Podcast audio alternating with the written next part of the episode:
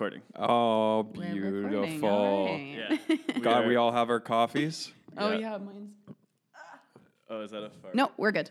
Um, Oh, now you can probably reach the, the table. Oh yeah, look at that. We planned that out well. All right. perfect. we're d- we're no doing correct way. Number. We're not. We just have. We're not going to say numbers anymore because we're rolling out episodes in a sporadic way. Just Um, learning the way now. Yeah. So we're just. This is an episode that we're gonna announce eventually. And we have Alyssa on the show today. Hello, Um, hello. Mental health. How would you describe uh, your profession? Uh, yeah, so I am a community mental health and addictions nurse that works with youth. Awesome. Um, so you were at the Leaf game last night. Yes, I was at the Leaf game physically. She was at the Leaf game. I was physically there. Yes. You're physically there. I just wanted to bring it up because it was like it's pretty recent, and I don't know if you you follow hockey, but John Tavares, who is, and I'll just make this quick because I know we don't want to talk too much about sports, but was did you you? bring fe- me on to talk about sports. no, I'm not. Welcome to our sports this is going to be a podcast. short Yeah, conversation. I just just messing with Like, you. this This is is a not mental health and signed up sports show. yeah. no, what I'm trying, what I was trying to say is, the other night, John Tavares, who used to play for another team, the New York Islanders, he went there and they were burning his jer- jersey, running over it with cars, yelling him at him, throwing snakes on the ice. He spent 10 years there and really made their franchise a lot.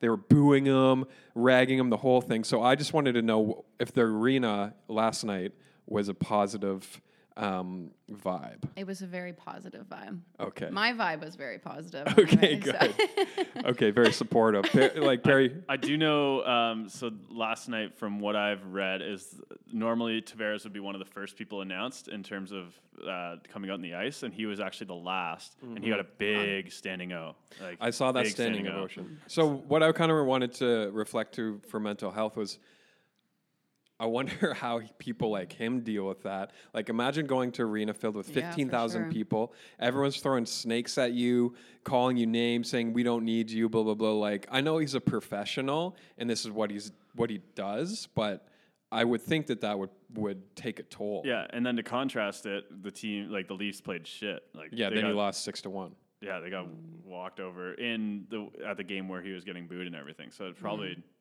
Not the not the greatest feeling. For sure, yeah. Yeah. Um, anyway, that was just I just want to throw that out. I think.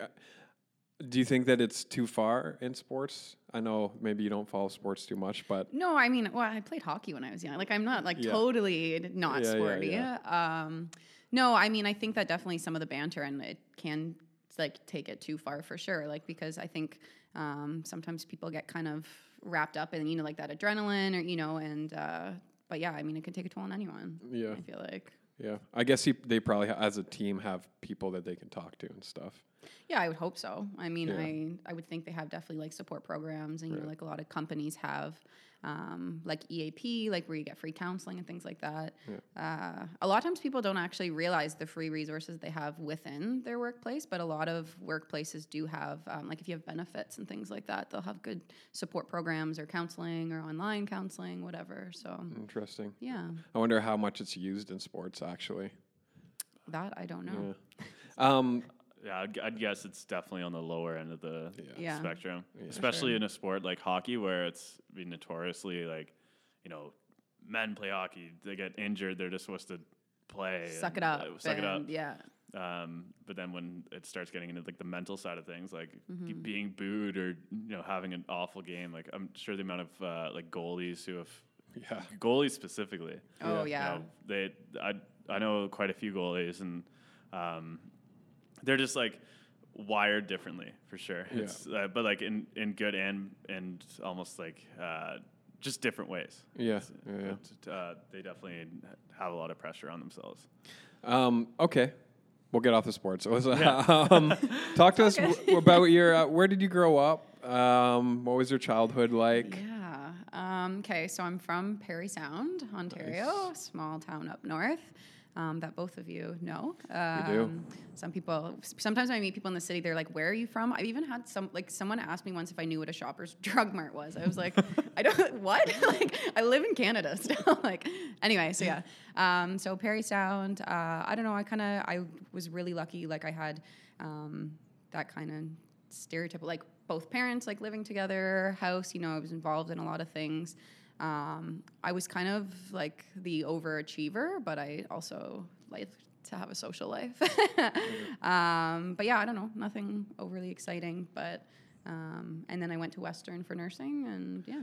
What do you mean over? You say overachiever. What What do you mean by that? I just like I was really good in school, and I was like on every team. I was school like president, and like I just did a lot of things. I like to keep busy, so. Um, what were you like as a student in in school? A A pluses across the board, or Yeah. yeah. I was a good student. have you? well, on paper, I was good. My mom always jokes that I was good on paper, but in reality, I was a bit of a nightmare at times, but all in good fun. yeah, that's that's similar to I was sim- like the same. Uh, you know, good grades and everything, but complete shit disturber. yeah. You know, never studied or anything. It was just bad. Um, and what what made you want to get into um, nursing or the profession that you're in? Yeah. Um, so nursing, I actually I never wanted to be a nurse. Uh, weirdly enough, I went in because originally I thought I wanted to go to med school. Um, so it was kind of like backup would be nurse practitioner. Um, and then in second year we had our first placement, and I was so pumped for it. It was med surg, you know, like getting in the hospital. And I literally hated it, and I almost dropped out. I, I was like, nursing is not for me. This is awful. Um, and then my parents kind of convinced me they're like, you know, you have a pediatrics, like a kids placement coming up, and then you also have a mental health placement. Finish the year, and then we'll kind of cro- like see how you feel by the end of it. Um, and then I had my mental health placement, and I really liked it. Um, I kind of had this like, and I can say this, you know, confidentiality, whatever. Um, this kind of cool experience with. Uh, client or patient, whatever you want to call them, uh, with a young girl when I was on the unit. Um, she wasn't even, I wasn't her nurse, like her student nurse, whatever. And uh, we just were talking about her family and like just normal conversation, nothing therapeutic in the sense, you know, I was just like talking to her like a friend. Yeah. Um, and she ended up writing this huge letter to me, like thanking me and saying, you know, how much it meant to her. You know, I, I don't know. It was just like this really cool experience, but also made me realize, like, wow, like talking is so powerful and like how we can, you know, like just without even like trying to be helpful, like sometimes just having a meaningful conversation with someone can make such a difference. So, um, so yeah, Was that the turning point where you kind of decided this Yeah. is this is what I want to do? yeah, that was the exact moment. Yeah. No, no, as like from a very young age, do you remember what your kind of aspirations and goals were at that point, or do you think, or was this something you kind of got steered into from the nursing path and everything? definitely steered into. Nice. Um, yeah, no, I never. I mean, I don't know. I was again, I was overachiever, but I kind of was all over the map. So like at one point, I want to be an engineer. One time, I was a doctor. Then I was a lawyer. You know, so it was just kind of all over the place. I've never been one of those people that have been totally linear. Like this is what I want to do, and um, but nursing's been good for that because it's I've been able to work in you know in different like I can take it different ways. So yeah, Those are all big, pretty profile jobs you're shooting for. I know. Yeah. Yeah. Lawyer, doctor, or something like that. I don't know. What- hey, I got big dreams, big plans. no, that's good. What made you? Uh, what made a a lady from Parry Sound want to go for those big of, of dreams? I mean, I've been to to Parry. get out of Paris. I mean, I've been to Parry Sound, and I'm sure a lot of people listening have. And it's no, it's a small town in, Yeah. in north of the city, and it's easy to get s- to get stuck there. For sure, yeah. Um, no, and I mean, I, I joke, but honestly, there's nowhere else I'd rather be in the summer. It's you know, it's gorgeous, and um, I'm grateful growing up in a small town, like just having kind of those small town values, and uh, you know, I friends, childhood friends, were still all close. Um, but yeah, I didn't. I always said I'm getting out of Parry Sound and not coming back, which is ironic because when I graduated university, I did some counseling. I worked up there for a year and went back, but I that's not not the plan. I hope not to go back, other than just visiting family. Um, and how? So, how long have you been doing uh, what you what you're doing now? yeah, um, five years now, so still young professional. You know, pretty new at it. Um, I kind of bounced all over the place because I lived in Vancouver for a year. Um, so I did counseling up north uh, for a bit of time, and then when I was out there, I did some shelter work and like health promotion, like all like in the schools uh, in mental health. And then I came here. I've worked at St. Joe's, like on the there's a child and adolescent inpatient unit. Um, so I've seen like the acute care piece of mental health, and then working in the community as a mental health nurse now. So in this career of you know five years, uh, you mentioned the pivotal moment that sort of shaped you or shaped you and pushed you into that direction. Has have there been any other moments like that along the way that you could come to mind? Um, I mean, honestly, any time I have like where I get good feedback from a kid or, um, or adult, even you know, it's that's huge. I remember when I was counseling, I had one kid I worked with um, for a year, I think, and uh, he just shared. I mean, I can't get into it, but he shared something super deep, and he said, you know, I've never been able to talk to anyone about that, and so just like I think little moments like that, like, and you know, and it's sometimes I don't even plan to have like those kind of moments, or, you know, and it's something as small as just having meaningful conversation that can make a big difference. So, um, yeah, it's it's rewarding in that sense, but it's it's tough for sure at times too. Yeah. What does a kind of a day to day look like? Hmm, for so, yeah, I mean, so right now because I'm in community, so it's more so supporting students. Um, like, say if they've been on inpatient units, making sure they're connected, um, connecting with psychiatrists, therapists, counselors, whatever third party agencies, things like that. A lot of connecting with families. Um, so I, I'm not doing like the hands on, um, like I don't do meds or anything like that anymore. So it's more like health teaching, um, education, things like that, and yeah. Do you find a lot of kids coming to you for for education on mental health or Um, so the way the program I work for works, uh, referrals either through the hospital or through schools. Um, so they wouldn't be for like necessarily, but I mean, I, I've had staff come up to me and say, "Oh, this would you know, this someone's been looking for similar kind of program or whatever it may be." So, um, yeah. very cool? Nice. Uh, so one one thing you mentioned there um, was the connection piece. Uh, Do you think that's something right now that is one of the big pieces in terms of you know people feel like they're missing that and overall? In connection, like, do you mean like Just- connection with just one another? Like with- overall connections in like in their environment, sort of thing, like connections with one another, their family. For sure. I think that's huge. Um, and I mean, even kind of like what I said before, coming from a small town community is so big. Um, and I, I think even kind of meeting some people from the city, and this, it's not always the case, but everyone's kind of just doing their own thing, go, go, go. And I think sometimes, uh, yeah, I mean, it's missed opportunity to, you know, for support or whatever it may be. Um, I know even personally, like when uh, last year my dad passed away unexpectedly um, and kind of like the community like back home like just the things they did for my family for me for you know people who i thought hated me were reaching out to me saying you know i'm so sorry for this.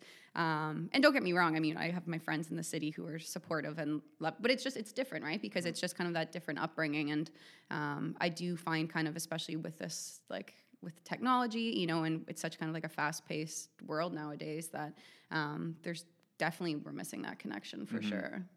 Do you see that in in kids? Do you like do you For see sure. that they're looking at their phone more than each other or Oh yeah, totally. And like not having like face to face interactions. Like I don't know how many times I've said to kids, like, you know, it's great like to talk on Snapchat or Instagram, whatever, but it's so vital. Like, you know, it releases endorphin, you know, and it's good for us to have that face to face connection. And um, I mean, we're lucky we do live in a world where we can connect with people all over the world and things like that, you know. But um, but yeah, I, I think face to face is so vital to to well being. Yeah.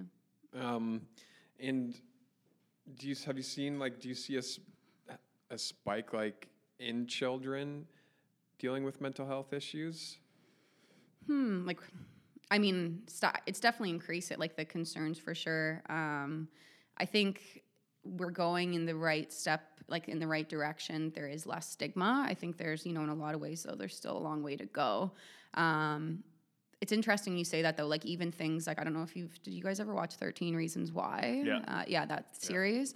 Because I was working the inpatient unit then, and after the first season, um, there were like we had more people coming in like trying to commit suicide or you know so kind of um, they can say like uh, like copycat behavior almost um, so sometimes like when there's things like that um, or the oh what is it the, blue whale. What's that game? There's like a suicide game with youth. I don't know if you've ever heard. I've Can't remember the name of it, but anyway, but there for a while there was like this game where basically you just do um, like more like risky things, and at the end, ultimately you kill yourself. So like things like that. Like there's definitely. Oh, wait, yeah, yeah. I Yeah, yeah. basically, and then there's there's this new one that just came out to that face, the oh, Yeah. what's mocha? I don't know, it. mocha mocha or I don't know something like that. I might have like just the weird smiley. Like yeah, yeah, smiley. totally made that up. That might not be Mocha mocha?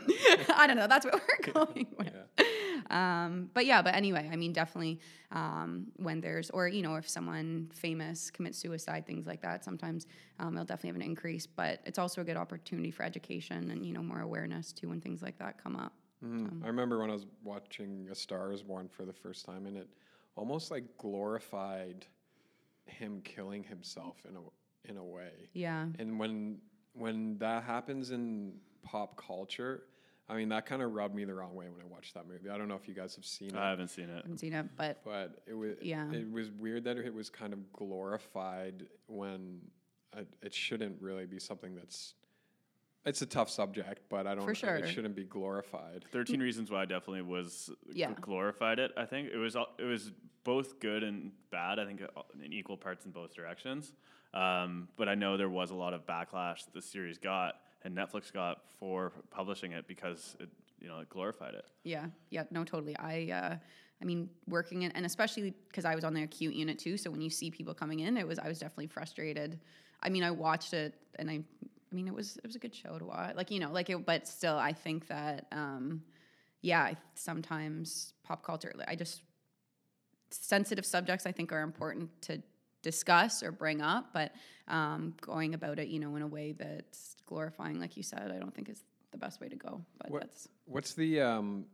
You said working on the acute unit, just Mm-hmm. for someone stupid like me. no, I was no. about yeah. to ask the exact question. What's that? Sorry. Um, yeah. So basically, yeah. Sometimes, and if I say something and it doesn't make sense, just let me know Yeah. because um, I always think people know and which they don't. Um, so yeah. So basically, if uh, you get put on a form one, um, so that's when for 72 hours um, you go to a locked unit. So say if you're at risk of um, killing yourself or seriously harming yourself or someone else.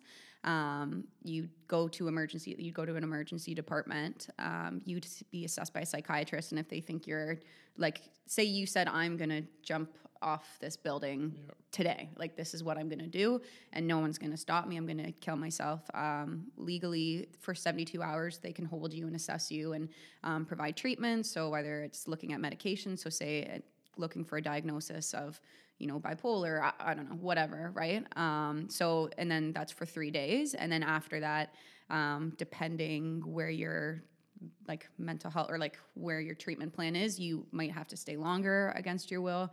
Um, sometimes you can try and fight that but that's the whole other thing. Um, but yeah so that's so basically so the acute unit is when people come in and they're seriously going to harm themselves or anything like that um, or like going through psychosis um, any sort of like mental crisis they'll be in the unit for 72 hours. So it's very at risk yeah so that's like the so for me like with mental health nursing i really like community versus uh, acute just because acute is you're basically just stabilizing the person making them safe you know and getting them assessed but the real work is done in the community Mm-hmm. um, so yeah so it's kind of the stuff after that, that Community is almost like a preemptive way to make sure that people don't get to the point. or after. or correct? after Or yeah. after, yeah. right. yeah yeah yeah Um, it's interesting. I went to a Tony Robbins conference l- Cool, yeah. last year, so it's a seven day conference, and w- one day um, is specific to a lot of like the suicide stuff. yeah And um, I re- remember he asked because there was I want to say seven thousand people in the room, and just statistically there should be about five people in serious threat of suicide, and about thirty five uh, with like or I mean, it was maybe it was thirty five. But I remember he asked the whole room, and he said. Um, he said, "Okay, who's had suicidal thoughts? Who's suicidal?" And like 250 hands went up, and he's like, "That's all bullshit." He's like, "You guys, if you are, you wouldn't be that quick to react." He's like, "You guys are all just seeking attention." And Tony Robbins gets criticized for being that kind Too of kinda, yeah. too too kind of like that. But then after he said that, you know, a couple hands trickle up. I think there was eight hands that trickled up, and then that's when he seriously worked on those people, and those people were like with some really serious like Yeah. stuff going on and it seemed very from the heart as opposed to it seemed like a lot of people were kind of doing it um, or at least with the the other people that, that were asked and whatnot. Um, these ones seemed like they're very very specific to it and like in sort of that acute stage, Yeah, for which sure. is interesting to see. Well, and it's um, it's kind of interesting you say that too, because I have noticed, like even in the last you know five years of working or whatever, um, and because I have pretty much always worked with youth, I don't know how often when, I and not even just working with youth, just meeting youth, they'll say, "Oh, I have depression and anxiety." I'm like, "Okay, it's like tell me about your anxiety," and it's some. I think sometimes there's like an over like we say, "Oh, I have depression," you know, and um, but you can be sad one day and not be depressed and you know sometimes like it's kind of being overused like and not it's different when it's being diagnosed but um, i think and sometimes it kind of takes away like you said like the seriousness of it right because um, I, I know people yeah who will say oh i'm depressed and you know and then they're laughing and it's like okay well someone with depression often you know will be in bed for weeks and, like that's not something to just kind of like toss around lightly like that diagnosis like that No, it's not a throwaway term. How long were you? So how long did you work on the acute the acute sector? I not long. I was only there for six months, and then I got this job, so I, Um, I left. Yeah. was was there a lot of you probably saw a lot of people come in and out. Was there any like common theme between other than them all having mental health, like percentage wise of male, female? It was just kind of everyone. no, definitely more females for sure. Um, but yeah, I mean, kind of all it would all be um, suicide or at risk to harming themselves, and you know, there was like some psychosis, things like that. Um, but the big majority would be. Uh, like suicidal thoughts, and you know, because suicidal thoughts can go with a lot of mental illnesses. So, Are there any tools that you kind of found from going through that to help people who are are thinking in that way? What do you mean? Um, Reframe like that a bit. tools that at that job when someone Yeah. might come in and be like i'm feeling suicidal but i want to jump off a building are there tools to kind of help talk that person Yeah, for sure. So, Down. um, and actually, not even just with that job, but ASIST. I don't know. Have you heard of like ASIST training before? It's No. um, it's a training that pretty much anyone like in the mental health field gets, where um, you just learn how to assist people, like if they are actively suicidal. So if they're in crisis, how to kind of talk them down out of that, and you know, get them to hospital or whatever it may be. Um, so I've like I've had quite a few students I've worked with where they were in crisis, and I had to you know kind of talk them through that and take them to hospital or send them to hospital. I wouldn't take them myself, but yeah. One of the um, things you mentioned in terms of like the depression and whatnot, where you've dealt with sort of different um, things, where you know it seems like so many people are quick on the trigger to kind of say that that they have all these um, uh, like depression, they have Yeah. anxiety, and it's very very quick, you know, s- self-diagnosed now. Um, have you noticed any trends in terms of? i there's a word I was looking for. I was just trying to look it up, but I couldn't find it. um, where it's kind of by like outside of effects, whereas I think it's like existential uh, or something like that. Whereas someone's depressed because they might have, for you know, an adult might have lost their job and might have just gone through a divorce, and so it's like, well, of course you're feeling depressed. Like you just had all these like terrible things going on, and then there's the other side of it where it's more like uh, chemically in their brain of in terms of like depression um, and like more inner as opposed to like outer. So your depression caused by certain things, and then inner as Yeah, so I mean, like something like depression. It, I mean, if you're like predisposed to have depression, it's. Diff- I'm trying to think of the best way to say this. Um, like, for example, you said like losing a job, things like that. Like that's that wouldn't be clinical depression. That's situationally appropriate, you know, to Yep. ha- feel that way, right? Um, but if it got to the point, you know, where it was impacting you um, so greatly, or you know, or maybe if that person was predisposed to be depressed, um, it would influence someone different differently than another person. Um, coping strategies is a huge thing with mental health, especially like depression and anxiety too. Um, are like there's different treatments for different types of mental illnesses, right? So. Okay. Um, for something like bipolar, one of the main line of treatments is medication, um, just because with the you know chemical difference, like differences in the brain. Um, where depression and anxiety, like there are medications for that, but also you know CBT, which is a type of therapy, cognitive behavioral therapy, um, is one of the front lines. So it, I guess it depends like what sort of illness, um, what the best way of treatment is. But um, something like schizophrenia or some, it's a totally different Yeah, brain. different animal. Right. Yeah. So. Whereas I think depression comes in a lot of more like states and states and Yeah. forms, and there's a lot more. For I- sure. it's definitely something that I feel like that's caused more externally, For, um, yeah. or at least in my opinion. Um, do you think right now a lot of people sort of like seeking medication and whatnot, like they're hoping out for Prozac? Do you think that's a little quick on the trigger in certain aspects, Um, or is know- that a, or is that sorry. a whole different argument? You know what? I actually find that, and this is, I mean, just kind of with the population I work with, um, but being youth, most of them don't want to be on medications. They'll say, Okay. And it's actually it's kind of interesting, and especially, and I think that's you know with working with youth too. But because I found even when I did youth counseling and I did adult counseling, um, I was really excited to work with youth first because I've always worked with youth, and you know, and I'm I don't know, I feel like I'm kind of like a young, you know, kind of bubbly per- personality, so I typically click with youth. Um, but I found actually I really preferred counseling adults because I found adults had that more awareness often to be like, you know, I have a problem, I want to do something to help. Um, a lot of times when I work with youth, they say, you know, I'm feeling this way, this is going on. I like fix me, but then you give them the options that, you know, let's work on some coping strategies or here's medications and they don't want to do any of it. So it, they just are kind of wanting, you know, that kind of instantaneous um, or even something like antidepressants, you know, it takes eight weeks before you see any results. And that's often why people stop taking antidepressants sooner because they think, oh, it's not working. working. It's not helping me, right? So, um, yeah, I think we're kind of, we live in this society where we're always wanting like a quick fix or, you know, and the thing with mental health is it's, you can't capture it the same way like physical health and stuff like that. You know, you can't do blood work to say you don't have depression anymore, right? So um, it's there's so many shades of gray with it that I think sometimes it can make I it feel like it might be more common in the states, whereas if someone's really feeling down there, um, they might just go to their doctor, general pr- practitioner, say, you know, I'm f- feeling sad, blah blah blah. The and then the doctor might not even ask why. They'll just say, okay, here's your diagnosis Yeah. of whatever. Um, which in that case, it's almost like a you know chemical straitjacket, right? Like they're For sure. Well, and especially because in the states, I mean, the pharmaceutical world is a whole other ballgame, right? Because it's all it's it's a business down there. Healthcare is business in the states. Um, but yeah, it's I, I mean for sure that you'll definitely have like if say sales reps come in, like you'll see from some doctors where all of a sudden they're put you know you have depression, so we're going to put you on this because that's what they just got the presentation on. Or um, I, I think it is getting better though. Like I know like a lot of the doctors I work with, um, and I mean I guess they're psychiatrists more than family practitioners, um, but really fantastic at like not just saying oh here's a med for that. Like there you know there's these counseling resources, there's this, there's that. Um, but yeah, Yeah, it's great. I was listening to a podcast the other day, and um, they were talking about how they were talking about medication, and I think it's great we're talking about it now because we is haven't. that is we that haven't- uh, the same one? I'm uh, Johan Hari or no? This was with Dr. Phil.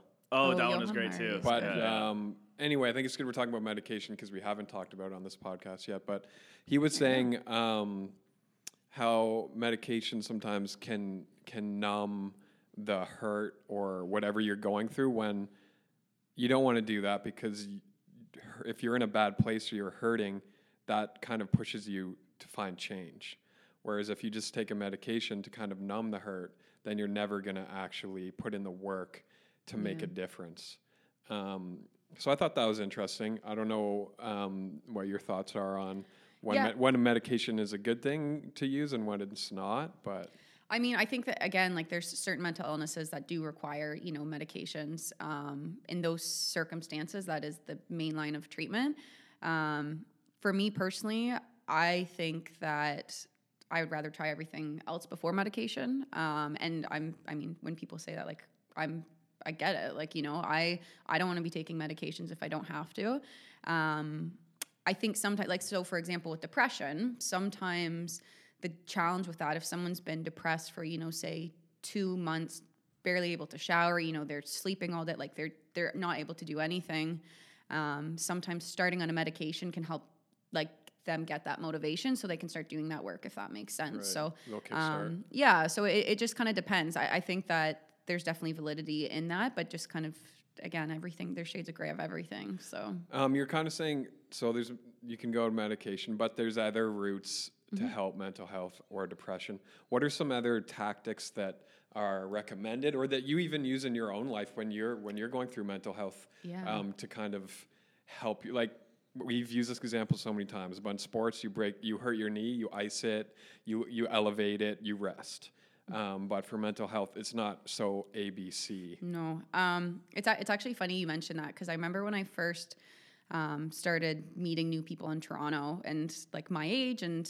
I, I don't know why, and I guess it's because I, I thought this was a fairly normal question, but it's not. But I would say to people like, oh, like within probably an hour of knowing people, if I was really having a conversation, I'll be like, oh, so like, what are your coping? St- like, what do you do to cope? And they're like, what? Like, what do you mean? Like, especially Cope? guys too. Like, I mean, Copacabana? like literally yeah when i was like going on tinder dates all the time like guys would be like um i i don't i don't know like this but i honestly but i think it's so important to think about because so often if we haven't had something bad happen to us we don't think about cope or like it's not even a thought. We just like kind of continue on with our day-to-day life right? Um but working in this field you have to have coping strategies. Like and it's just as important like i mean i can't help someone if i'm not helping myself.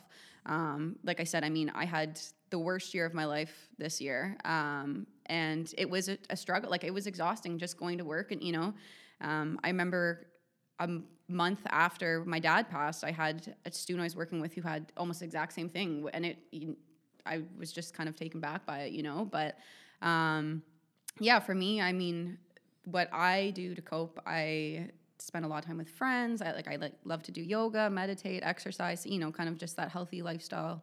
Um, I like to paint, just kind of like random things, just for fun. Um, but also, I, I go I go to therapy. I've gone to therapy, uh, especially like when things were tough. And I mean, I think anyone can benefit from therapy. Um, CBT, so like I said before, cognitive behavioral therapy, um, as well as DBT, which is uh, dialectical behavioral therapy, I think, um, is another. There's no quiz after this. yeah, I'm gonna start quizzing you guys. Yeah, you quiz yeah. me on sports. what are those two things, though? Um, so yeah, so there are two forms of therapy, um, just depending on di- different mental health conditions. Um, but that CBT is kind of like typical, like if you just go to like counselor, like any like free counseling, anything like that, that's what it'd be. Um, DBT is for certain personality disorders. So um, CBT is like we're learning different coping strategies, ways of coping, um, and DBT, the second one, is learning how to regulate moods. So people with uh, personality disorders um, who aren't able to like emotionally regulate well. So, you know, they'll go from being really angry to sad to, you know, whatever, um, helps them learn how to do that. So, um, yeah.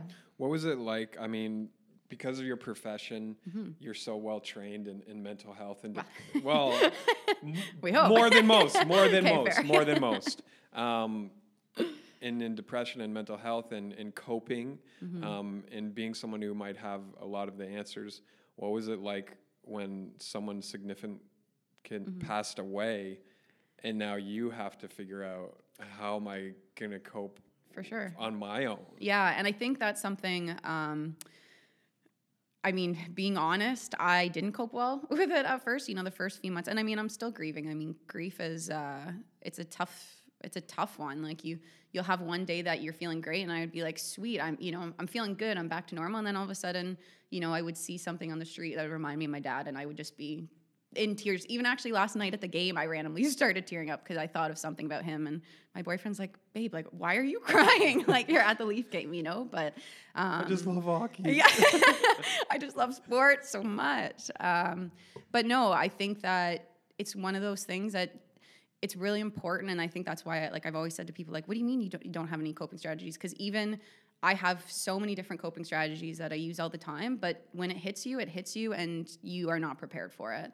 Um, so I think that it, but it was good that even though you know I was doing things like not coping well with it. I was partying more, you know, and um, going out and just trying to like keep busy just to like not think about it because every moment I had, I was just like a total mess to like when I was, you know, my mind was quiet.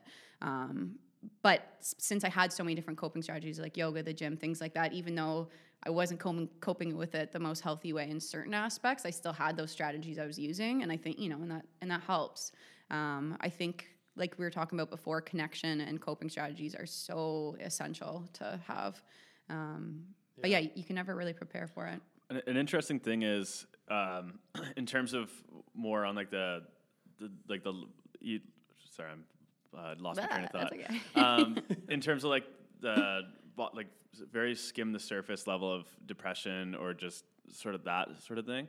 Um, I feel like it's similar to and when you like seek help for like uh, therapy in terms of community and whatnot would be super beneficial to that. Like e- even your own coping strategies, like going out and all that, was like something you kind of just like fell back on, but it's still something that is there. It wasn't something engraved in your mind, but just being out with people. For sure. Yeah, absolutely. And I think that sometimes um, people like they don't realize how many like strengths or coping strategies they already have, you know, and that they do. Like going for dinner with your friends, you know, that's something staying connected and community and stuff like that. But um sometimes that's not enough. And but yeah, I mean, even the person who's the like mental health expert, you know, most trained can become depressed or, you know, because when you're actually faced with things, you a lot of times don't know how you're going to react to it. So, um, yeah, I mean, that's why prevention's so key. But I feel like prevention's key in any aspect of health, not just mental health.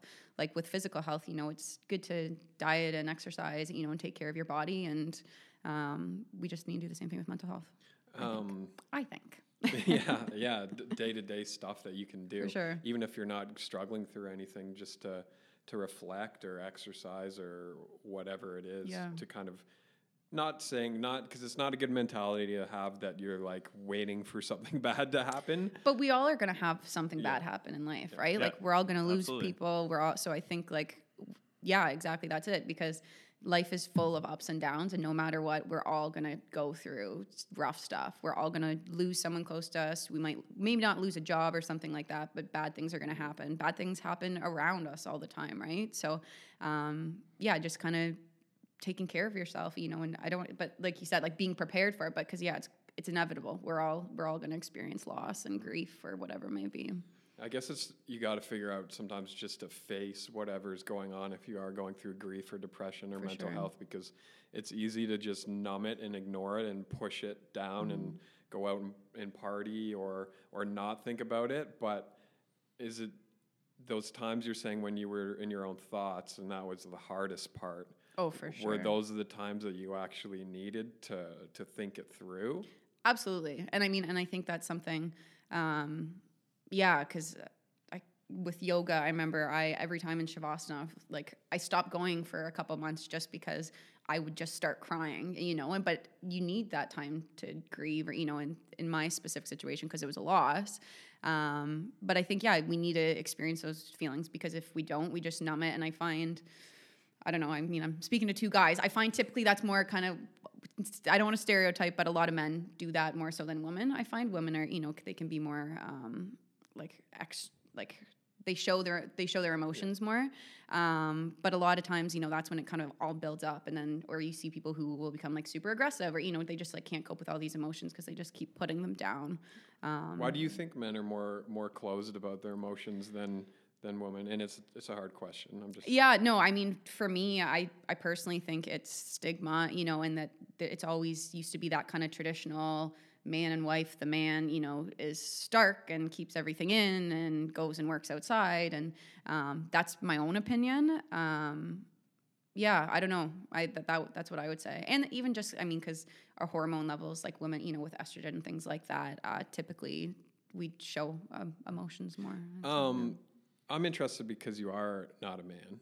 Correct. that is correct. I am a woman for anyone listening. Um, I think sometimes men think in their head like, I need to be strong. I need to be the alpha male. I need to not show my emotions. That's what women are gonna think is is sexy or like uh, they want a strong Sure. man. In your opinion, is that a, is that a sexy trait or is it more? Um, not sexy, but is that an No, no, attractive you trait? Yeah, or is is a man who is maybe opens up about his feelings a bit more and cries once in a while is that attractive trait for females? I mean, I, I don't think I can speak on all the female. No, like you- on yeah, you behalf. can't. But for me personally, um, there's nothing I find more attractive when someone can open up and be vulnerable to me. Um, I think, and that's part of the reason I think, especially when I was going on these dates, I'd ask right from the get go, like what all these kind of It's like, what's your favorite color? Then what's your coping strategy? like li- and but like literally or i'd be like tell me about your family like tell like what have you been through in your you know like i just but because to me it is so attractive when people aren't are just being genuine you know and like can it's okay to cry it's okay like everyone's gonna feel sad everyone's gonna feel angry um, and i really appreciate i think there's so much strength and you know when a man or female but can open up about how they're feeling yeah yeah i couldn't agree more i think I find when I meet people and they, you can tell, especially men, they're putting on this like fake persona of, I'm this. I don't care, dude, I uh, don't care. I'm yeah. this stuff. I'm just like, I don't have time for it. Yeah, like yeah. whatever, you go be that person, but I just don't have time for it. Yeah, I've definitely met a, a lot of people in the city. Like, and again, it's just meeting new people. But yeah, especially guys around my age, I find there's so many guys I know like they just want to make it seem like they don't care. So, but but it's so obvious they care, and I'm like, just show you care. like I don't know, it just that's. But yeah, that's just me. What do you think about that, Parry? It's something easily f- like fall into. Like I've been that guy. Yeah. So like in the past, and it still kind of is there. It's hard to kind of shake Fair, it off. fair, Like totally fair. especially when I sort of got this like personal brand and everything on Instagram and whatnot. Um, it was all like sort of in secrecy. Like I was never like in front of it, and I never really talked about myself and whatnot. Um, so to kind of make that leap and sort of change in that sense is uh, is tough. But um, Yeah, for it- sure. it's uh, it's definitely something that is, you see a lot, especially in like a city like Toronto, where there's sort of this big club scene where everyone out So is just, image and yeah, yeah, it's it's very image based. And then I'm I'm sure even if you went out to like West Hollywood or New York City or wherever, it would be very very similar, if not magnified. for sure. Yeah, Um, so yeah, what, once you start getting into this cultures of people out trying to like flex personal brands, influence, and blah blah blah, you, you Yeah. start getting into the uh, the areas where people have really different personas than they actually are. Um, I've seen it firsthand with one of my uh, like cl- clients recently, where they completely are, you know, they had this big persona and everything, and then they completely changed it up. Um, just they almost like broke down in a sense, Hmm. and it made us respect that person so much more because they're like, sure. like wow, you know, they, they're they're really there's really a lot more behind them than yeah. um, than they're like put out in the air. I think nowadays more than ever, if you can do it and if you can open up, if you're a brand or or if you're a company or if you're promoting yourself, if if you open up and let people into your life and your depression or in your problems and what's going on, if you open up, you're going to get such a better reaction. Oh, for sure. Well, because it shows that you're human, and you know that. Um, yeah, I mean, I think it's it's an attractive quality, like to be able to be vulnerable with people. People really resonate with that, you know, like just kind of like I was talking about before, those genuine, mo- like little moments with people. It makes a difference. So, yeah. What's really interesting to me is when we were ch- chatting um, our buddy Daniel last week, and he's he's been in sort of NA and whatnot. Yeah. Um, which is really interesting. Um, is for that type of like problem essentially like alcoholism that your biggest thing is you go have this like great community and everyone supports each other so much but with like mental health right now it seems like there's nothing like that where a lot of uh, mental health in general you kind of get stuck in your yourself so like NA seems to have it figured out in that sense of community. Yeah, I mean, the t- like 12 step recovery groups are really great for sense of community. There are like even through CAMH and some of the um organi- I don't know, like I can maybe like share some links to some resources For or sure, something yeah, we can after we this. can all put it in uh, Cool. put in the link or Link. description. I don't know. think. I think I don't know. That's We'll, that's we'll link the list. Yeah. We're working out the We'll get back to you. We'll link it up. um, like where there is peer support groups and stuff like that. I just, um, yeah, there's not. I, I know what you mean because there is this like huge um, community where there's even like conferences and like things like that Yeah. for like NA, CA, AA, all of them. Um, but there is, yeah, there isn't, I guess, in that same way. But there is definitely like peer support, like drop-in groups, things like that. Um, yeah, but I, I see what you're saying. Yeah. It, it, it seems like it's sort of hidden in a sense, um, and whereas anyone I've met who has talked about sort of like going through Yeah. anything like that, like going through NA, has all like said it's been such like a positive experience. You got these like amazing relationships out of it, um, on a like very very personal like face to face level. Yeah, it's great. Those it would be nice if there was something like that. Like instead of on the weekend, say you don't want to drink on the weekend, you don't want to go out. There's somewhere like you could just go talk like this with some people instead For of being like, let's go get fucked up on Friday. Let's get. Fu-. It's like oh, I don't really feel like drinking and getting Yeah. fucked up. Is there somewhere I can just go hang out with people and talk? Yeah. I'm sure there are, and that's why you have friends. I guess if your friends don't want to hang out with you when you're not drinking and getting messed up, they shouldn't really Yeah. be your friends. are you sure you like your friends are your friends? Or? Well, No, I'm again, it's sort of a thing. But with, no, like, I know what you your mean, though, circle yeah. and everything. You you kind of get sure. holed up and like, uh, with your group of friends and everything. Not that, and you, usually, I'm sure if you uh, made the effort to, try, Yeah. like, push that. Um, sort of where we got the idea to start this was uh, an Australian charity called Gotcha for Life, and they're and they're very like Cool. men's focused uh, suicide prevention and whatnot. Okay. Um, Australia and Canada are very linear in terms of Yeah, yeah. the uh, like social structure and like terms of like numbers and whatnot. Uh, they're, they're very like side by side in terms of like population and whatnot as well. Mm-hmm. Um, so it's interesting that they've started it and it seems to be doing pretty well there. And they do a lot of like coaching for like young men. Um, That's cool. Very like support group based for like guys to you know have like their their mate for life and whatnot. Um, so, but in Toronto specifically, I don't think there's anything there yet, um, which is where we're trying, or at least not out in the public, um, and not and because they're the way they sh- they shine it is like a very um, it's like a sought after thing, and I think okay, cool. and I think here it's, it seems like that's kind of in the shadow. I know Movember is Mm-hmm. a, a, big multinational, and they're they're starting to push it a bit, Yeah. um, but nothing to that like extent. They're more just education based. Yeah, and I mean, and I can't like even like adult resources. I can't talk to t- too much in Toronto just because I mean I work with youth. Um, but I know everywhere there's all like male support groups are like there's always that's always a struggle. Um, and I know especially because often, not often, but sometimes uh, just how there's like women's groups, like men often don't want to like be with like other female or like if they wanted like depending on what they've been through, um, men's support groups. Yeah, it is it is more limited for sure. I I yeah, I, I don't know. I don't know if there's anything like that. Um, going back to your dad passing, Mm-hmm.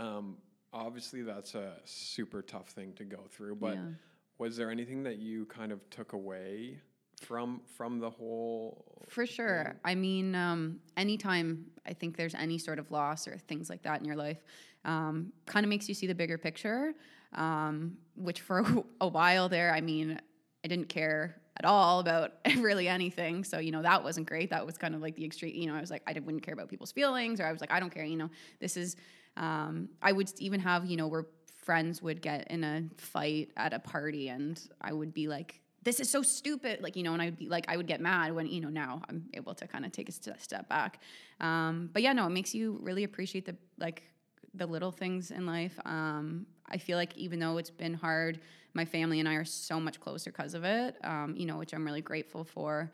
Um, but yeah any sort of hardships in life i think you know it just like and helps us become stronger you know and even um, for me I mean, when I was 16, I think I lost, and I was really close to my grandparents. I lost three grandparents in a year and a half, and then my fourth was diagnosed uh, with stage four cancer. So, I mean, I've had a lot of like losses, and like even I've been to a dozen funerals. Half of them are for kids my age, like, um, which I've also kind of found interesting. I've I've met a lot of people in the city, and they're like, I've never even been to a funeral, and um, so yeah. So I mean, but with those hardships, I mean, it. I think it just kind of makes you kind of see things like the bigger picture of things and not worry about the little things.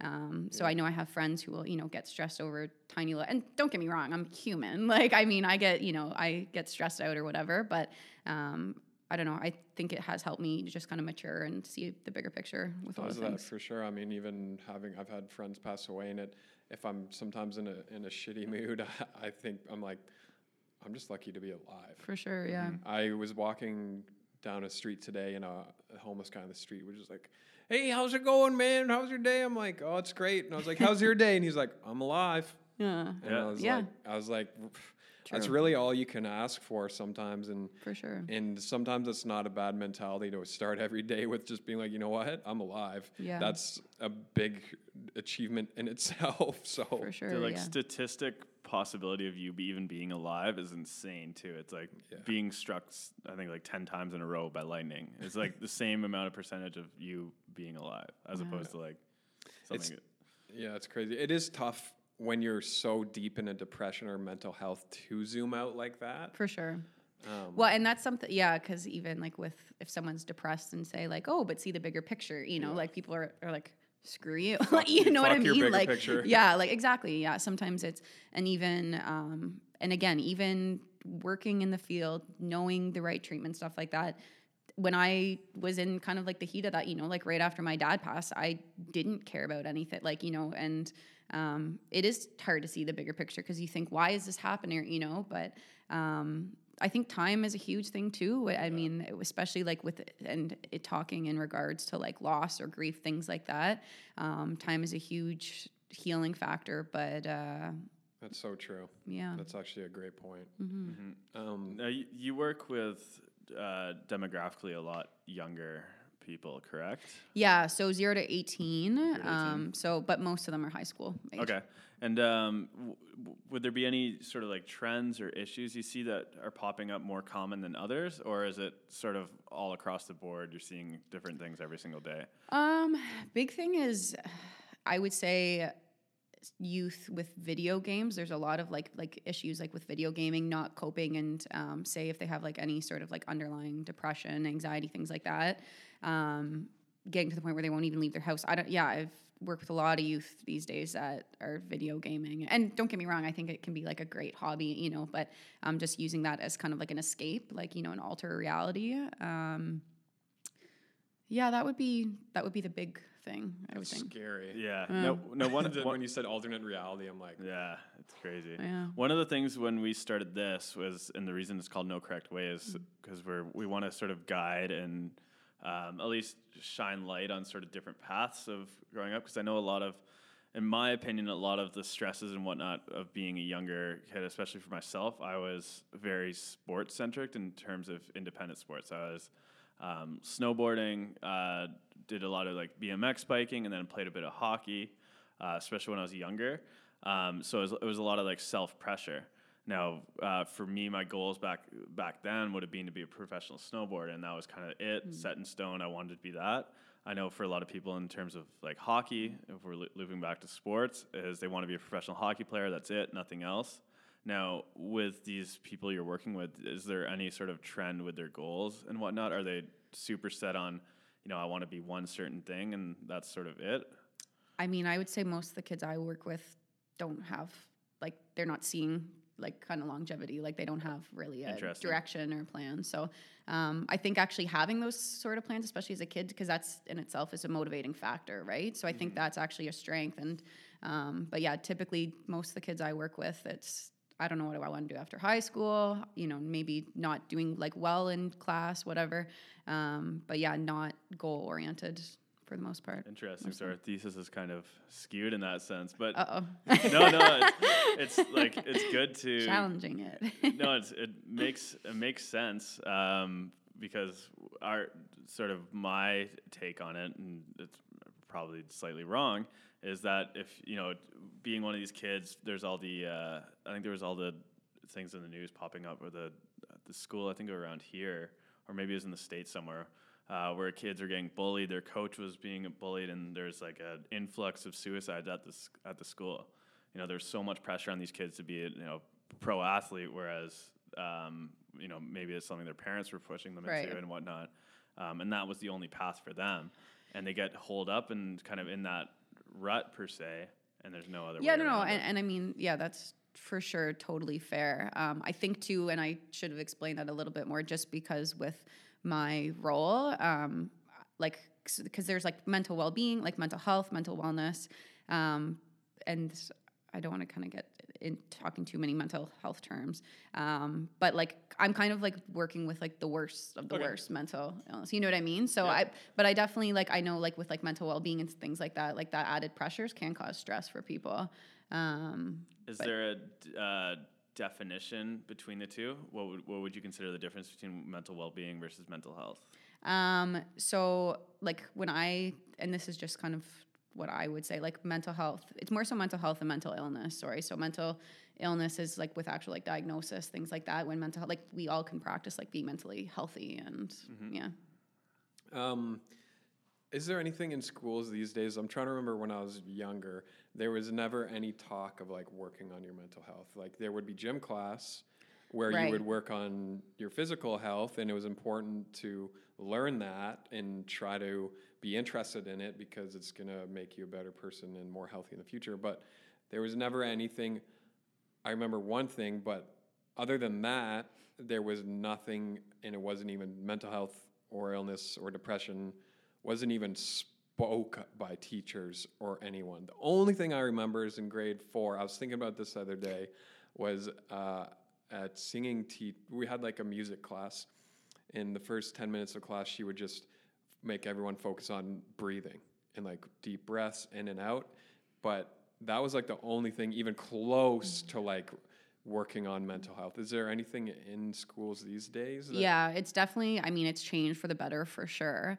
Um, actually, I've even been to some trainings where, like, across the board, they were doing trainings for teachers, um, just of like a package or you know that they can do. Um, but a lot of the schools even have like peer, uh, like run, so like the, or student run, sorry, like clubs and stuff. That's all about like promoting mental wellness, and you know, and talking about mental illness stuff like that. Um, I think there's a lot, and again, kind of talking about that mental health, mental wellness versus mental illness. Um, I think there's a lot of things they're doing for sure, like talking about like mentally healthy classrooms and things like that, um, but not so much about like mental illness, like knowing like different diagnosis or you know sicknesses, things like that as much. So. It's but it's there's just being spoken about more, I guess. Oh, for sure. Yeah, it's definitely yeah. There's definitely steps in the right direction because they're doing that for sure. It steps in the right direction. Yeah, that's yeah. that's. what, what would you, in your eyes, what do you think are the steps? Where does it need to go to be to be better? Oof, that's a that's a question. Um, well, and I mean, it's kind of hard for me to talk in regards to all schools because, like, I mean, it's, I don't know what every school what they're each doing. Um, I think what I see a lot of. I think there's a lot of steps in the right direction in regards to like anxiety and depression, things like that. Um, like developmentally disabled or like disabilities um, and some of the you know like more like psychosis things like that addiction is a huge one. I think there's still so much stigma um, even especially like with working in addictions uh, i think we've got a long way to come. Um, yeah so i think like maybe kind of the not so much the um, what's the best way to say that? Some of kind of like the more challenging or debilitating mental illnesses i think that there still needs to be a step in the right direction of you know kind of destigmatizing that and more education around it And where do you think the stigmas around addiction kind of stem from? i mean geez i don't know I, I find addiction is one of like the most stigmatized i think because often when you see people who are really unwell like uh, like in the homeless populations things like that vulnerable populations um, a lot of times they'll be suffering addictions. I don't I, I don't know if that's part of the reason. That's a good question. Um, I just know that uh, people often see like people with addictions in a very different light than say someone like a person with depression. Um, which you know, addiction is it's a disease, but a lot of times it's people are using those addictions as a way of coping, like it's a poor coping strategy, right? Um, so maybe they started off like drinking, for example, you know, maybe, um, and then they didn't cope with something, and then they learned to cope with drinking. You know, it's and it's a vicious cycle.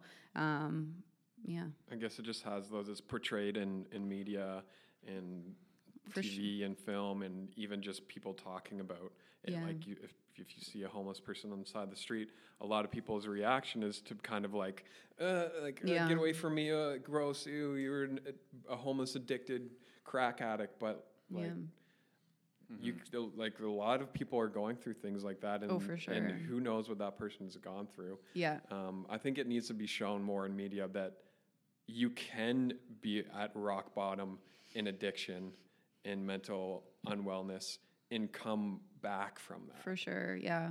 Well, and I think it's. Um, I remember when I was counseling again and working um, with people with addictions, and Was this in Vancouver? sorry, Or- no, this was uh, when I was up north in Parry Sound, um, and this some, someone came in and they were telling me their life story and all these traumas and like awful, awful things they had gone through, and they were um, they were trying to quit.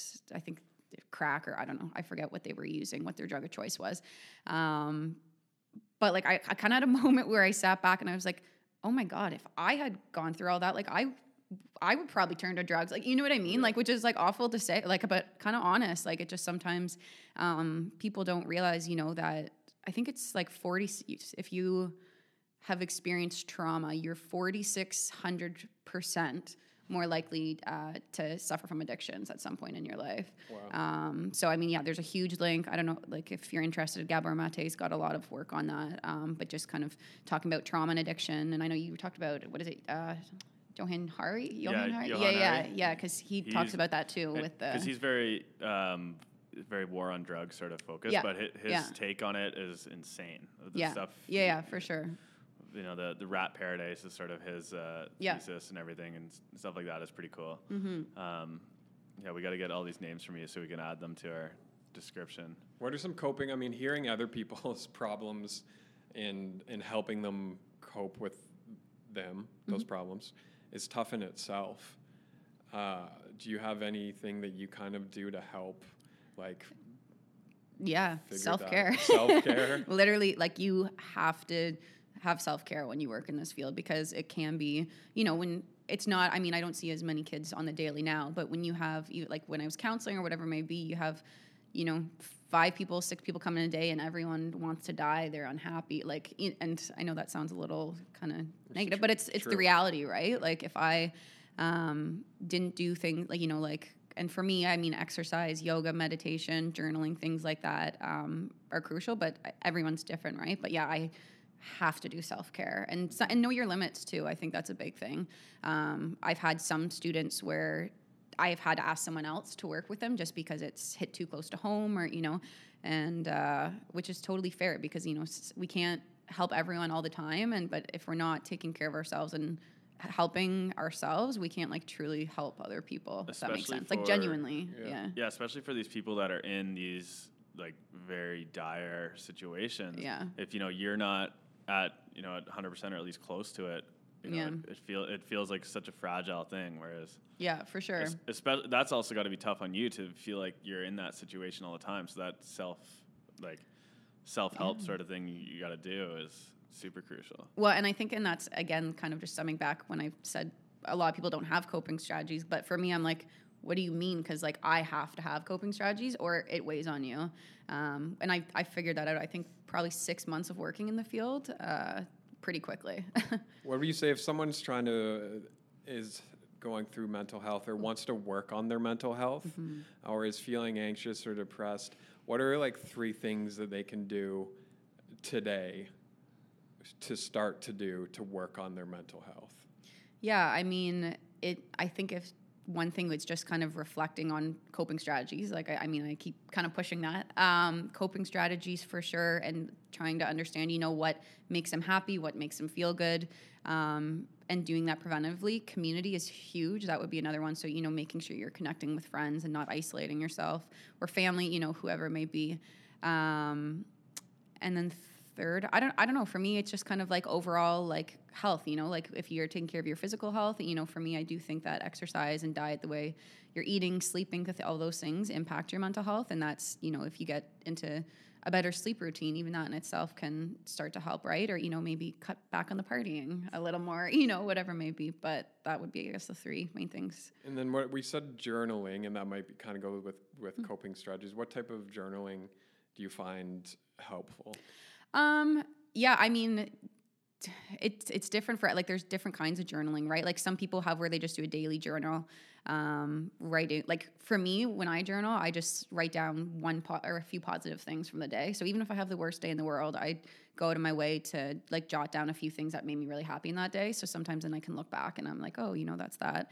Um, sometimes people will journal to like saying what their mood was on that day and you know and maybe what they ate or how they slept or what experience did they have and like kind of looking back to track um kind of tracking it and seeing like, oh, I had a bad day that Yeah. day. Oh, this was off that day. I didn't get ten hours of sleep. Maybe that's yeah and i mean like that's kind of like but even just journal like anything like just kind of putting words out you know is can be so therapeutic so i think it's just kind of different for everyone based on their personalities and yeah like i mean i love to meditate. Some people hate to meditate right? Like you know so um, just because it works for me it might not work for the next person um, but i think that's something that's like super important too um, not to give up on kind of exploring those things because i don't know how often people will say oh i tried that once. I don't like it. I, I was like okay well you know let's look at some other options. You know maybe you didn't like that type of meditating but let's maybe try a grounding technique or you know different um, so i just you know no, not kind of giving up on exploring because there's so many different ways of coping.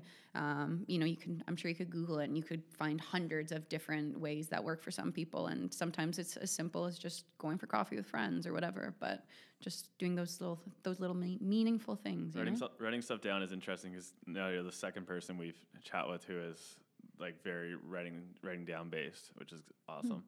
Cool. Seems it seems like uh like that and just or just you know re- reflecting in your mind is sort of goes hand in hand with that as well. You met Jesse. You mentioned reflecting quite often, um, and it seems like they're both very beneficial. For sure. Yeah. Yeah. Yeah, you got to take that time for yourself. And it's tough to do sometimes because people like to stay busy and life can get crazy. But even if it's just 20 minutes, you know what I mean, in the morning or before you For go sure. to bed.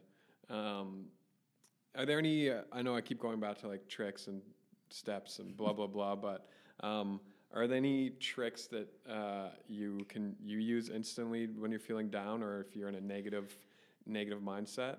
Yeah, uh, for me, the biggest. Well, actually, I have a dog too, so I'll cuddle with my dog. That's one of the big things. Um, Nice. Which, yeah, everyone loves a good cuddle with a dog. Um, but no, deep breathing is a big thing for me. Um, like even just kind of taking a moment to like take a few deep breaths, um, and sometimes you know just taking like having those few 15 seconds or you know whatever of deep breathing like say if i'm like angry or really really upset just to kind of calm me down um, is enough to kind of get out of that mindset That's if that good too because you could do it while you're out in public too. Because a lot of a lot of these things that might affect you or cause you to kind of go and you know be upset is Yeah. probably something that could happen while you're out somewhere where you can't just you know go home and cuddle your dog. You yeah.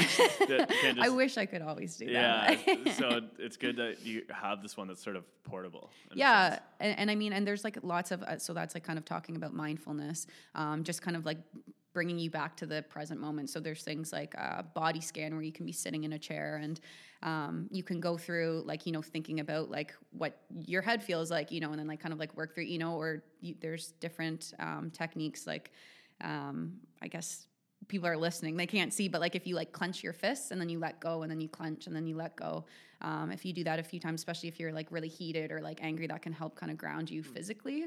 Um, so yeah i mean doing little things like that there's quite a few little ways you can kind of ground yourself in the moment but a lot of times if you can just be present um, and i think that's why i appreciate meditation so much because it helped me learn to do that um, yeah.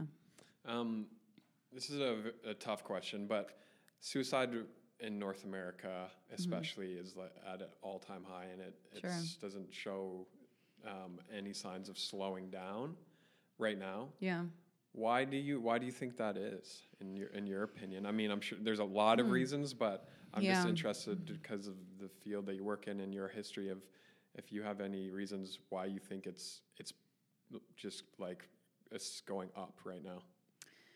Yeah, I mean, I think because life in itself, it like it's it's so much more fast paced than what it you know. It's there's like because we have all this accessibility to all these things, but I feel like there's so much more pressure almost. Um, but I also Pressure pressure from like finance. I mean, like think of some place like Toronto, right? Like even like trying to afford a house or you know like for some people like that just is not a reality. Like it's just there's like financially even like at work i just feel like for a lot of people there's more pressures um, and pressure to be better to you know especially we can see people who are doing things all over the world you know all these cool things and um, i think they're you know media has an influence on that. Um, i think that there's efforts being made um, like to destigmatize and educate but i do think that that's a huge aspect too um, yeah the pressure things.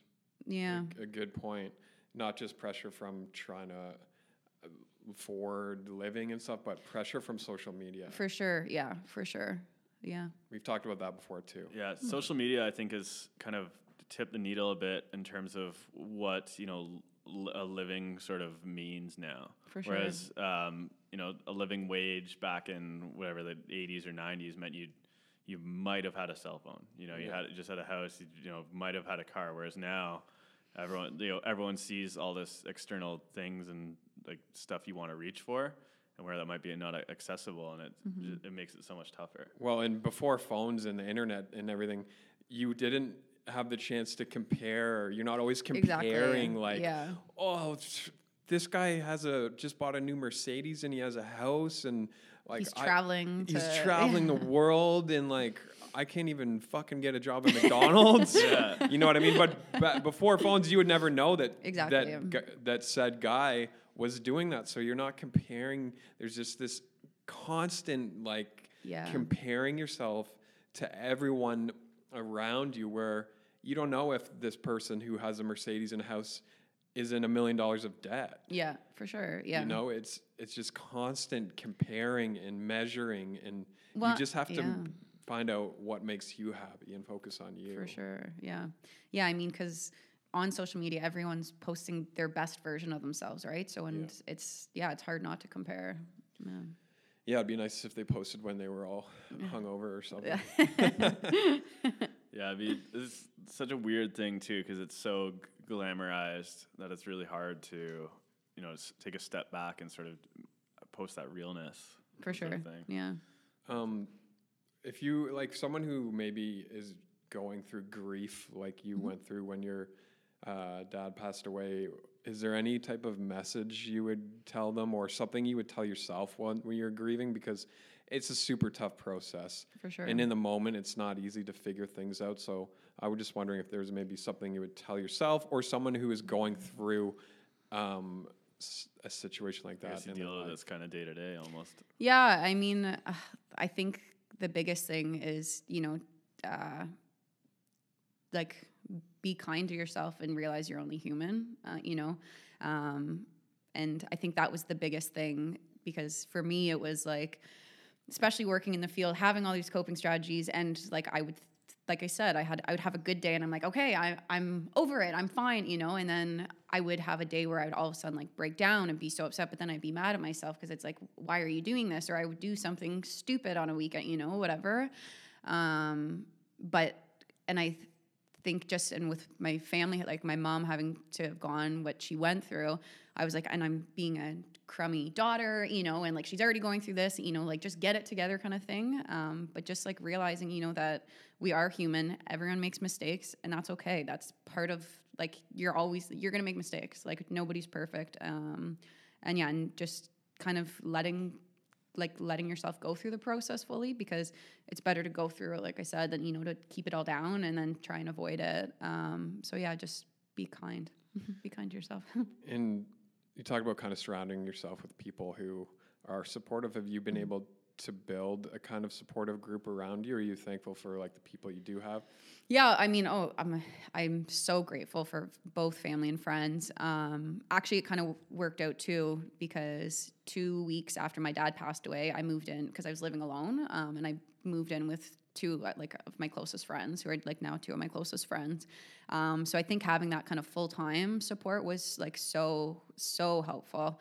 Um, but even like my childhood friends and like people who like knew my family and um, it also made me realize though who I don't want to say who cared about me, who didn't, but just who like was really willing to put that effort in, you know, because um, I'm in a helping prof- profession. I tend to like I want to help people, you know, and help friends, stuff like that. But I realized that sometimes I was putting in a lot more effort for people who weren't re- able to reciprocate that. Um, so I think it just, yeah, I was able to learn who my network was, and I'm appreciative of them. But I'm not going to kind of invest energy elsewhere, you know, more than I need to. Yeah, that's that'll really have a true tell of who's going to be. Yeah. there. Yeah, it's, sure, it's yeah. interesting when that happens because I had a buddy commit suicide in sort of December, and it was like a Yeah. again you see you get these people just coming out of nowhere that you haven't spoke to in forever, and um, it's you know you know means so much even though it's just like a simple text and whatnot. Yeah, for sure, totally. Yeah. Um, do you see in younger men? I'm just thinking like when you're a young boy, you don't really have these things build up in you yet. Like I have to be a man. I need to be uh, not show emotion. I have to be confident. I can't cry. Do you see in younger men or kids that that's not really built up and they are able to talk about stuff more, or do they just not have the brain power to even? Um, I don't know. I I mean, I think I have worked with a lot of like young men that aren't open to, especially like when I was doing addiction counseling, because they would typically get um, involved with like they didn't choose to work with me so um, that was always fun. That was a bunch of fun. Um, so trying to you know sit with a student for an hour trying to get them to talk about their feelings would be like watching paint dry. Like they just I couldn't get anything out of them. Um, but I, I do think, you know, in the past few years, and I don't know, maybe it's just um, the kind of the kids I'm working with now versus then, or maybe just because I'm like I'm more comfortable, like confident in kind of talking about feelings and things like that. Um, but yeah, it really all kind of depends. I wouldn't say like I do see that with some, but some I don't. So yeah. Interesting. Yeah, it's super interesting to see, um, just kind of hear like from that being very in like the acute side of things is interesting. Is so like different than kind of the surface level. Oh, for sure, yeah. Because it's cer- and especially with surface level in terms of um, just like public image and whatnot, you don't see any of it. Like you don't see any of that sort of the No. deeper stuff. Um, but I think it's super important to kind of have to like tap into that. For sure, And yeah. that, that sense of community, I think, is huge. And Yeah. hopefully that's something we can sort of create by this. And that's what we're aiming for is to hopefully allow people to like s- seek out a, a bigger sense of community in that aspect. For sure. What uh, what do you see next for your kind of career? Do you like what you're doing, or Yeah, no, I really like what I'm doing. Um, I'm doing an online master's right now, so I'm definitely planning on staying this next few years. Um, I don't know. I mean, as I said before, I'm kind of someone who's all over the place. So um, I definitely see myself continuing in mental health. I don't know if I'll, I don't think, and this is just kind of knowing my personality, uh, I don't think I could stay frontline forever. Um, I even, like my mom said, you know, you're, you're an emotional person and, and it does take a toll on you working frontline um, after like you get caregiver burnout, like burnout and stuff like that. Um, so yeah, we'll see. We'll, we'll see what the future holds. But management of some sort, I, I don't know.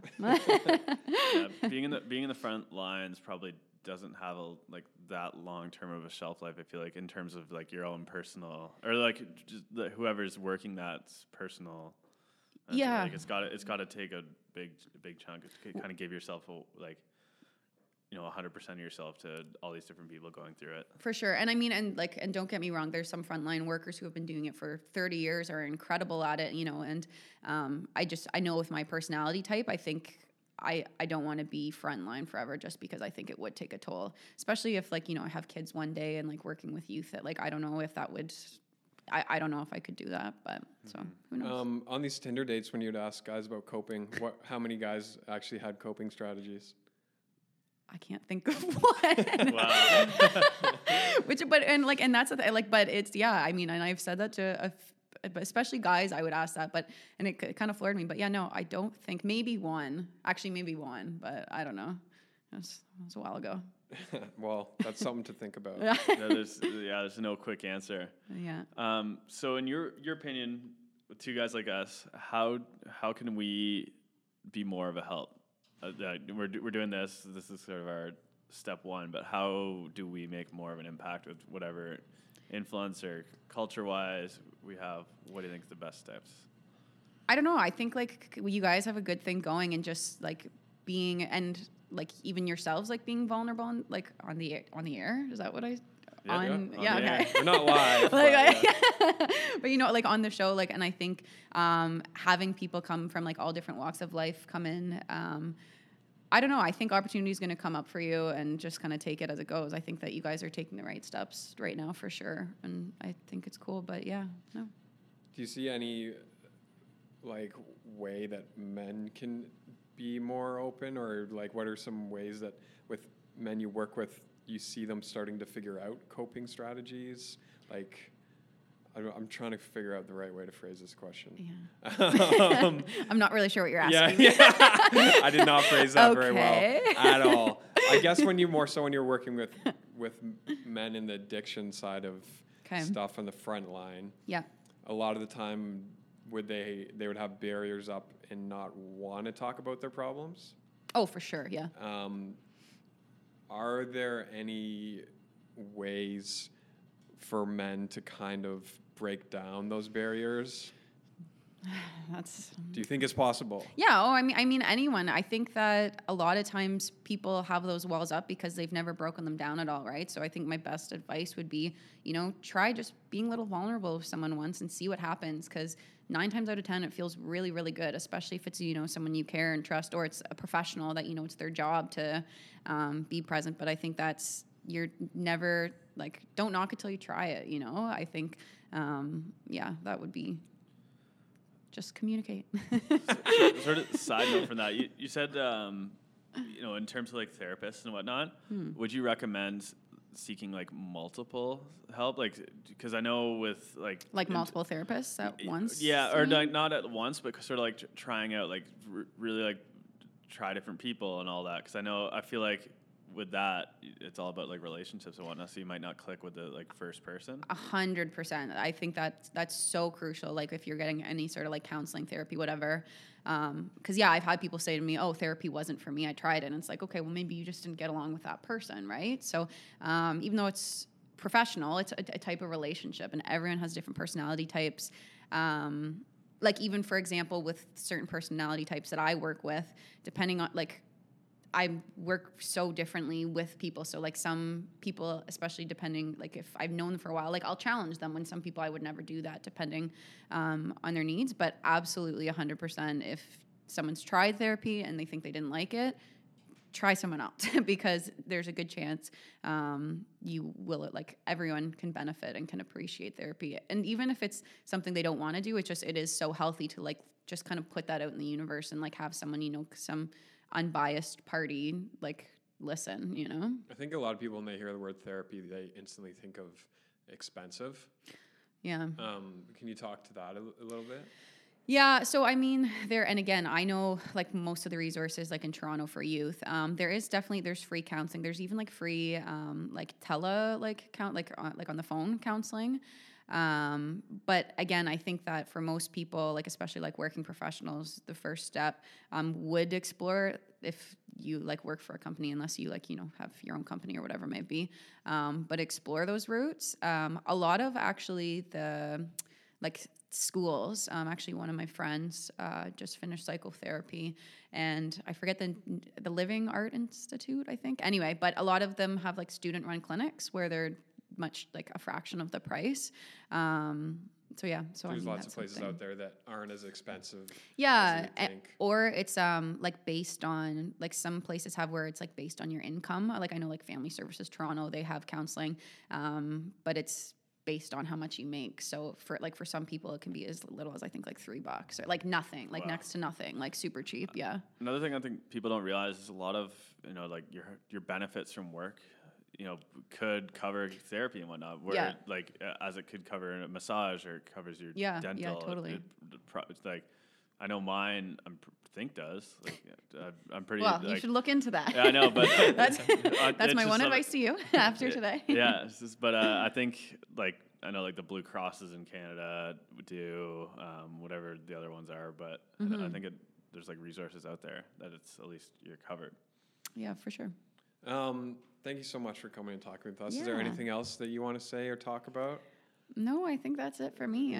I I'm sure people are probably sick of hearing my voice by now. no, so. it's- there's no way that anyone's sick of hearing your voice. They're probably happy to hear a female voice we other than our lame voices. yeah, but uh, yeah, I think we covered a lot of interesting stuff here. Uh, you know, we're we've been sort of taking up more of like a, a grassroots approach, so it's cool to get this more deeper Educated. educated yeah get a little bit more educated because we're we're not we're just two guys trying to figure it out yeah, no, Um, cool.